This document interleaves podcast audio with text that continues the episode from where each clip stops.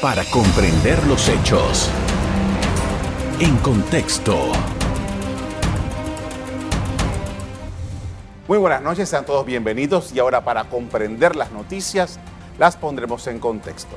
Las consecuencias de tener un mal historial crediticio son graves ya que se convierte en el primer obstáculo al momento de solicitar un crédito, dado que los clientes son calificados por un puntaje de acuerdo a su capacidad de pago.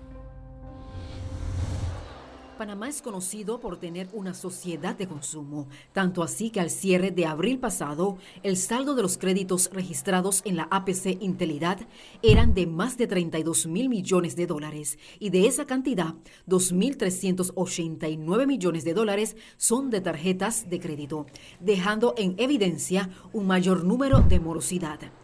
¿Qué pasará luego del levantamiento del estado de emergencia? ¿Cuántas personas tendrán malas referencias? Esto y más lo respondemos en la siguiente entrevista. Así es, para ello hemos invitado a Giovanna Cardeliquio, que es la gerente general de la, de la APC, la, agencia que lleva todos los registros de los créditos. Buenas noches. Buenas noches, Carlos, ¿qué tal? Todo bien, gracias. Eh, en primer lugar, eh, hemos hablado durante la pandemia en distintos momentos, viendo la evolución del crédito. Eh, todo parece indicar, todavía no sabemos exactamente, que en algunos meses tengamos ya el fin de este, esto que el gobierno decretó por allá por marzo del 2020 del estado de emergencia. Y hay una legislación que trata sobre estos créditos, la morosidad, el registro de las personas en, esta condición. ¿Qué es lo que eh, tenemos que tomar en consideración sobre eso? Sí, muy importante. La ley 156 de 2020, la llamada ley de moratoria, en su artículo 7 establece que hasta que se levante el estado de emergencia y transcurran 60 días, los historiales de crédito de los panameños no se pueden afectar en la Asociación Panameña de Crédito, tal como indica específicamente la ley. Pero ¿qué pasa? Hay que tener en cuenta que el artículo 1 y el artículo 2 de esa misma ley indican quiénes son los que aplican para esta condición. en, el, en el artículo 1 establece que son personas que se quedaron sin trabajo o que se les afectó su negocio o que se les redujo la jornada laboral, etcétera, etcétera. Entonces, y el artículo 2 dice que usted tiene que manifestar esa situación de una manera este, confiable a través de una declaración jurada o presentando su carta de despido o lo que fuera, ante la institución financiera con la que usted tiene esa obligación. Entonces hay gente que dice, ah, no, como estamos en, moratoria, este, yo sencillamente no pago y ya. No es así. Usted tiene que apersonarse a esa institución financiera, demostrar que usted fue afectado por la pandemia y entonces es que aplica. Pero si usted no hizo eso, a usted lo pueden reportar con morosidad en APC porque no está eh, cumpliendo con los requisitos que la misma ley establece. Y em, sobre ese tema, son los créditos, digamos, si una persona tiene atrasos antes de marzo de 2020, ¿no cuenta o sí cuenta? Sí, aquí lo que nosotros hicimos fue en una reunión que tuvimos con los agentes económicos y con los reguladores, ver cómo podíamos interpretar esa legislación que estaba en esta ley donde decía no se pueden afectar, porque era un concepto un poco abstracto y teníamos que llevarlo a una realidad. Entonces, lo que, la decisión que se tomó en ese momento es congelar los días de atraso y el historial, los, números que demuestran la morosidad, eh, al cierre de febrero de 2020, es decir, antes de que se diera la pandemia eh, oficialmente en el país. Entonces, si usted tenía 30 días de atraso en febrero y usted pues no pagó, pero se acogió a los términos de la ley, entonces la morosidad que le va a salir es esos 30 días que usted llevaba a febrero. Si llevaba cero, pues cero, y si llevaba 180 días, le van a salir los 180 días. Es decir, su situación real antes de la pandemia, que es una afectación, digamos, especial por el tema del de, eh, estado de emergencia. Entonces eso fue lo que se determinó. Y nosotros llevamos los últimos 24 meses en el, historial de la persona. Mucha gente dice, son 5 años, son 7 años. Bueno, en realidad después de la, modificación de la ley 191, son 5 años que se mantiene la referencia a partir del último pago. Y eso es importante porque la gente dice, pero si esta deuda es el 2000, por decirte algo, 2010, ya pasaron más de los 5 años. Sí, pero si usted hizo un pago, el último pago lo hizo en el 2020 o en el 2019, todavía está dentro de esos 5 años. Entonces, pero en el historial, que son los números que identifican si usted ha pagado a tiempo o si tiene un retraso, esos son 24 números. O sea que si usted limpia ese historial, que era lo que tú decías, la importancia de tener un buen historial de crédito, si usted limpia y empieza a pagar al día, pues en 24 meses ese historial le va a salir limpio. Eso, es, eso es algo muy importante porque la gente piensa como que es una condena perpetua y no, el historial de crédito es dinámico y todos los meses se va modificando. Ahora bien, todavía, como dije antes, no sabemos lo de la finalización del estado de emergencia. Tomando en consideración eso, ¿qué dice la norma? Habla de 60 días que después es que la persona puede aparecer. ¿Qué ocurre en esos 60 días? No, eh, eh, los 60 días son para que después que se levante el estado de emergencia ya te puedan reportar de una manera normal.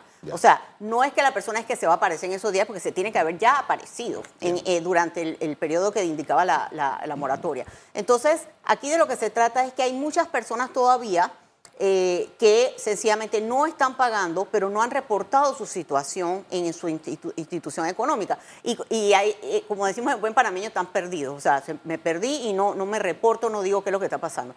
Esas personas nosotros les recomendamos que se acerque al banco, que se acerque, y esto aplica para bancos, financieras, cooperativas, o sea, eh, eh, no solo es el banco, sino otras instituciones. Lo que sí no aplica, que me han preguntado mucho, es, por ejemplo, para los retailers. Si tengo una deuda en una mueblería o si tengo una deuda en algo de electrodoméstico, pues eso no está cubierto por la ley y ellos lo pueden reportar con moroso. Ahora, tomando en consideración estos elementos, habría que preguntarse también si eh, la deuda la deuda eh, que se haya fijado, realmente la que se, digamos, la que se extendió por razón de la, norma de, flexibilización que hicieron los bancos. Si una persona queda morosa con esa extensión, igual... Lo puedes reportar. Sí, porque si tú llegaste a hacer un acuerdo, por ejemplo, con el banco, tú llegas y dices, el banco te dice, bueno, en vez de pagar una letra de 300 dólares, vas a pagar 200, pero te aumento la cantidad de meses de esa deuda ya tú hiciste un acuerdo, ya tú lo firmaste, entonces lo tienes que cumplir. Si no lo cumples, te pueden reportar como moroso. O sea que eso es importante que tú lo menciones porque hay personas que dicen, no, este, yo hice un arreglo, pero no lo estoy cumpliendo. Bueno, vas a poder, este, te van a poder reportar con morosidad porque ya pasaste por el proceso de hacer tu normalización de esa, de esa deuda, ya sea que te disminuyan eh, la tasa o el, o el, monto a pagar la letra o te aumenten la cantidad de años, etcétera, ¿no? Entonces, una vez que tú llegas a un acuerdo con esa institución, tú tienes que respetarlo. Con esto vamos a hacer una primera pausa para comerciales. Al regreso seguimos hablando sobre el historial de crédito. Ya regresamos. En contexto.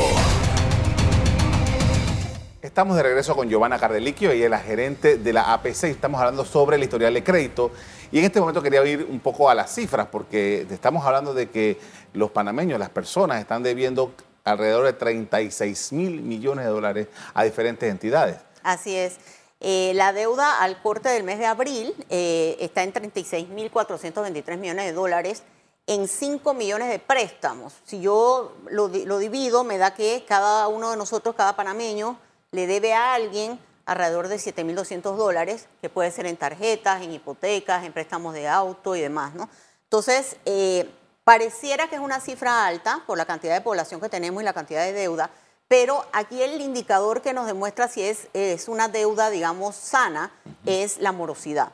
Y la morosidad de todo el sistema está en 6.1%, lo cual es bajo, es, es digamos, manejable, eh, porque estamos hablando que hay países donde la morosidad supera el 20%, entonces ahí sí es un poco preocupante, pero acá está, digamos, controlada. Eh, hay y lo podemos ver más en detalle, pero hay, ciertos tipos de préstamos donde hay más morosidad y en otros menos, pero eh, sí es importante destacar que en mi concepto y en, las, en, lo que las cifras demuestran, el panameño sigue siendo buena paga. A eso iba. Eh, a pesar de todo lo que ha ocurrido en Panamá en los últimos dos años y sencillo ya, estamos hablando de que los panameños han estado honrando sus ah, compromisos. La gran mayoría de los panameños honra sus compromisos podemos estar hablando que un 94% de los panameños eh, está al día o ha llegado a algún arreglo, como tú mencionabas en el bloque anterior, eh, con su institución financiera para pagar eh, en la medida de sus posibilidades. Así que sí, este, eh, hay una alta un alto porcentaje de la población que cumple con sus obligaciones. Ahora, ese 6% de personas que están morosas es más o menos el promedio de, la APC o ha habido otros Es un poquito más alto. Eh, nosotros veníamos a estar como entre 4,5 y 5% y ahora estamos por el 6.1%. Así que sí ha aumentado en los, en los últimos, digamos, 12 meses. Eh, con respecto al año pasado, este, si te puedes, eh, el año pasado, por ejemplo, estábamos en 4.3 y ahora estamos en 6.1. O sea, sí ha aumentado, pero no a eh, niveles alarmantes que tú digas, oye, ahora nadie paga. No, no, no es la situación. O sea, la mayoría de la gente sigue pagando. y esto sí no incluye lo que se llaman cuentas castigadas, que es cuando la persona directamente no pagó y el banco o la institución financiera tiene que castigar la deuda, tiene que sacarla de sus libros y asumir esa pérdida. eso, no está incluido acá. Que ya ha eh, pasado con los bancos. Que ya ha pasado con varios bancos que han tenido que hacer esa, ese proceso. Y eso es un proceso que es obligatorio. O sea, cuando alguien deja de pagar por más de X tiempo, eh, la cuenta tiene que ser castigada y eso es una pérdida que tiene que asumir el banco. Ahora, eh, usted mencionó una serie de eh, productos bancarios que son los que eh, más se afectan, pero entiendo que la tarjeta de crédito es uno de los que aquí en Panamá... Sí, la tarjeta de crédito, fíjate que es algo interesante. Nosotros tenemos dos tipos de tarjetas de crédito, las bancarias y las comerciales, ¿verdad? Las bancarias eh, ahorita mismo están en 2.389 millones de dólares eh, y tenemos 659 mil tarjetas activas ahí en la calle. Eh, y eso implica pues que cada una de esas tarjetas está debiendo 3.620 dólares. Si tú te pones a ver cuál es el ingreso promedio de los panameños versus cuánto deben en tarjeta, te vas a dar cuenta que es un poco alto, porque estamos hablando que un ingreso promedio está entre 1.000 y 1.500 dólares y estamos debiendo 3.000 en tarjeta. O sea que prácticamente estamos endeudados dos meses de salario como en el mejor de los casos pero la morosidad está en 6.1%, eh, lo cual no es, eh, digamos, eh, insignificante, o sea, es significativo, pero tampoco es alarmante, o sea, es, es, una cifra que hay que seguir monitoreando. Pero fíjate que si nos vamos a las tarjetas de crédito no bancarias, esos son, por ejemplo, estas tarjetas de lealtad que te dan en algunos comercios y tal, ahí son 300 millones de dólares y ahí la morosidad está por 63%. O sea, eh, ahí, ahí el 60% de esa deuda no la, no la están pagando las personas. Entonces, ahí hay que tener un poquito de cuidado, sobre todo estas empresas que dan estos créditos, de este, tener un poco más de control con los créditos, tal vez verificar qué monto le están dando a las personas para que tengan esos créditos, porque la morosidad ahí sí está totalmente alta. Eh, y esas, ese tipo de tarjetas las personas pagan directamente a la tienda. Le pagan a la tienda, pero la tienda los reporta.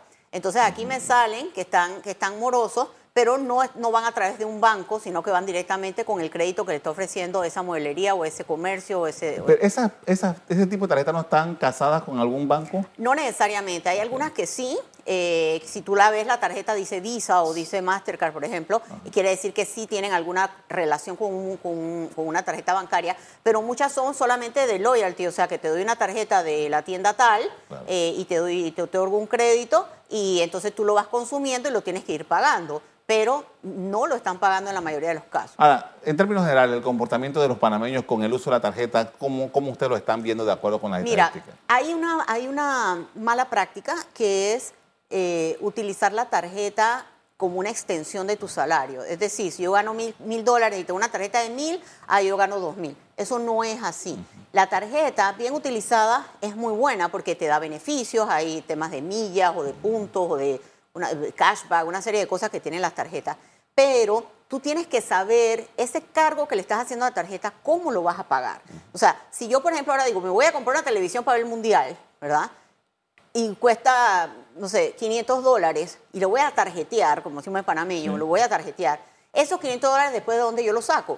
Pues de repente los saco del décimo o los saco de la cuenta de ahorro que tengo de Navidad. Perfecto. Pero ya yo tengo que saber que cómo lo voy a pagar. Lo que pasa con nosotros es que pagamos, hacemos el cargo y después no tenemos con qué pagarlo. Entonces ese cargo se va haciendo una bola de nieve donde todos los meses pago el mínimo, que solamente cubro los intereses, y la deuda la tengo ahí, la tengo ahí, la tengo ahí. Entonces, eh, una de las prácticas que recomienda el Banco Mundial es que una tarjeta de crédito no sobrepase el 40% del límite. Tener una tarjeta de mil dólares no debieras cargar más de 400. Pero aquí estoqueamos la tarjeta y todo el mundo, si tiene una de mil, tiene los mil utilizados. Y un año y medio después el banco te dice tiene dos mil, tres mil dólares. No, y te dicen que, eso, es otra, eso es otro tema que estamos viendo con los bancos. A veces los bancos te otorgan créditos adicionales sin que tú los solicites. Y no debería ser. Tú debieran preguntarte porque eso afecta tu capacidad de endeudamiento. Entonces, eh, debieran preguntarte, mira, te podemos ofrecer 500 dólares más en la tarjeta, ¿tú lo quieres o no lo quieres? Pero tiene que ser opcional del cliente. Ahora, eh, ya para cerrar este bloque, la- al final entiendo que hay un comportamiento del público que prefiere pagar sus hipotecas, que prefiere pagar ese tipo de préstamos. Sí, ahí tiene mucho que ver el, el famoso descuento directo, Ya. ¿verdad? Porque, por ejemplo, las hipotecas, generalmente la mayoría es por descuento directo. Así que mientras usted mantenga su trabajo, usted le van a, a- a retener ese monto de la hipoteca y se lo van a pagar al acreedor, eh, lo cual funciona muy bien, es una ley muy favorable para, la- para poder conseguir cosas. Pero no ocurre lo mismo con la tarjeta de crédito, por ejemplo, donde no hay descuento directo y no hay, no hay una retención. Entonces, es un pago casi que voluntario y ahí es donde la morosidad aumenta. Con esto vamos a hacer otra pausa para comerciales. Al regreso, seguimos hablando sobre el historial de crédito. Ya regresamos. En contexto. Estamos de regreso con Giovanna Cardeliquio, que es la gerente de la APC. Estamos hablando sobre el historial de crédito. Y en este momento quería pre- a- eh, preguntarle acerca de, bueno, eh, ya hemos hablado del, tema de la morosidad, pero ¿qué ha pasado durante todo este tiempo? Hemos tenido nuevos créditos. ¿Cómo están las instituciones que prestan en Panamá en ese renglón? Sí, eso es bien importante porque obviamente el crédito es algo que tiene que seguir creciendo para que el país crezca, porque la mayoría de nosotros los panameños no podemos comprar ciertas cosas eh, con el dinero que tenemos disponible, sino que tenemos que financiarlo de alguna manera. Entonces, si te fijas en eh, los bancos, en febrero del 2019, estamos hablando antes de la pandemia, eh, abrieron 32 mil préstamos nuevos. En febrero de 2020, también antes de la pandemia, pero ya llegando al, al- al tema este de la, de la epidemia y de la pandemia, eh, fueron 32.800 préstamos, o sea, estaba subiendo la cantidad de préstamos abiertos.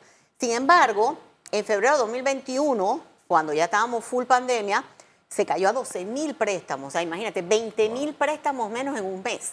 Eso quiere decir que sí hubo una afectación bastante grave de los nuevos préstamos que se generaron en esa época. ¿Por qué? Porque había un tema de oferta y de demanda. Había gente que sencillamente decía, yo no voy a sacar un préstamo porque yo no sé qué es lo que va a pasar con esta pandemia, para dónde vamos, eh, eh, si se va a normalizar la situación, que yo no quiera, no sabía, estábamos muy indecisos. Entonces no había demanda, pero tampoco había oferta, porque los bancos decían, yo no presto porque no sé el riesgo que voy a tener con esta situación. Entonces había un tema tanto de oferta como de demanda que hizo que el crédito totalmente disminuyera.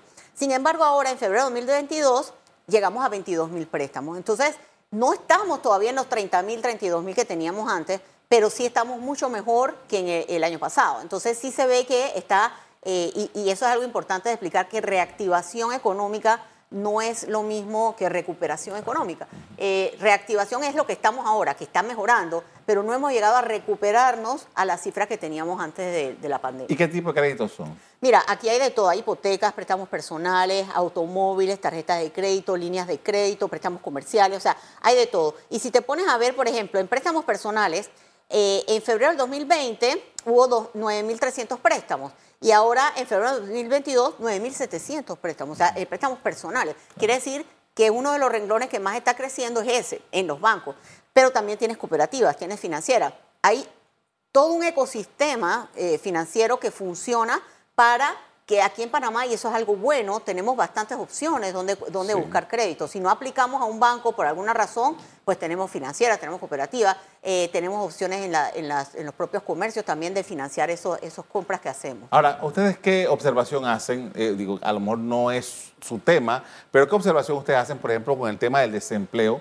El tema del desempleo y el tema, por ejemplo, del trabajo informal que se ha disparado esa cifra. Totalmente. Nosotros tenemos eh, estadísticas que demuestran que hay una correlación entre la morosidad, la apertura de, de créditos nuevos y el desempleo. A mayor desempleo, estos dos indicadores, el de morosidad sube y el de préstamos nuevos baja. O sea que definitivamente el desempleo impacta el, ecosistema económico que tiene el país. Por eso es que es muy importante, nosotros apoyamos muchísimo a todas las eh, asociaciones que están tratando de recuperar empleos, porque esa es, la, digamos, lo que mueve el país, son los empleos. Y, hay muchos empleos informales eh, que tienen la situación de que como no es un, no es un ingreso estable, constante, entonces eh, se dificulta que le, de- que le otorguen un préstamo a personas que tienen, digamos, este tipo de trabajos informales. Así que eh, definitivamente que hay que ser creativo, hay que ser, tú sabes, en, en épocas de crisis es donde hay que hacer lo que se necesite pues para sobrevivir,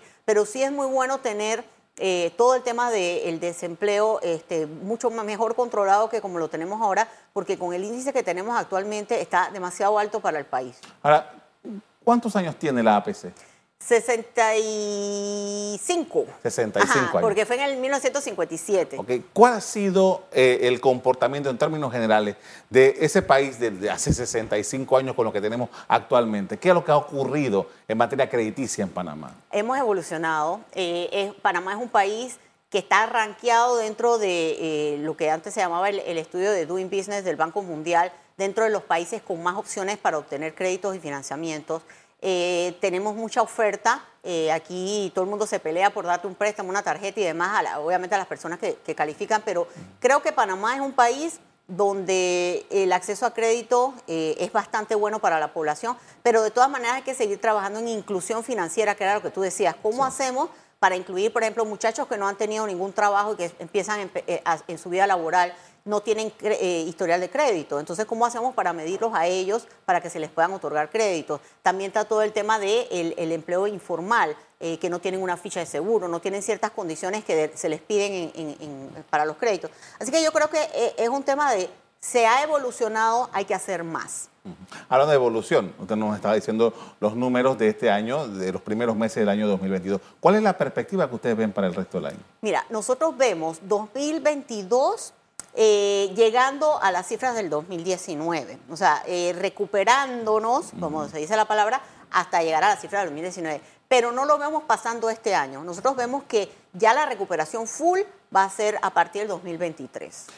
Tomando en consideración que eh, para esa época eh, ya se están dando otros fenómenos, por ejemplo, el, aumento de la tasa de interés, la, inflación que está, que está teniendo. Hay una serie de, de, elementos que se están juntando que los economistas están muy pendientes de lo que va a ocurrir. ¿Cómo usted ve en la economía para lograr estos objetivos? Sí, lo que pasa es que nosotros fuimos uno de los países en el mundo más golpeados por la pandemia, tuvimos menos 18% de, de, crecimiento en el Producto Interno Bruto. Así que por más que crezcamos 10 o 12, igual estamos por debajo de lo que ya teníamos en el 2019. O sea que el impacto fue tan grande que realmente todavía estamos golpeados y todavía tú lo ves, tú ves muchos locales en Panamá cerrados, tú ves mucho eh, eh, eh, desempleo. Entonces, lo que, nosotros sí estamos positivos en que la situación va a mejorar. Lo que pasa es que nos está tomando más tiempo porque el golpe fue demasiado duro y la cuarentena tan larga hizo pues que, digamos, todas esas bases económicas se, se, movieran hacia, hacia direcciones que no habíamos tenido antes, ni siquiera con el, tiempo de la dictadura. Entonces,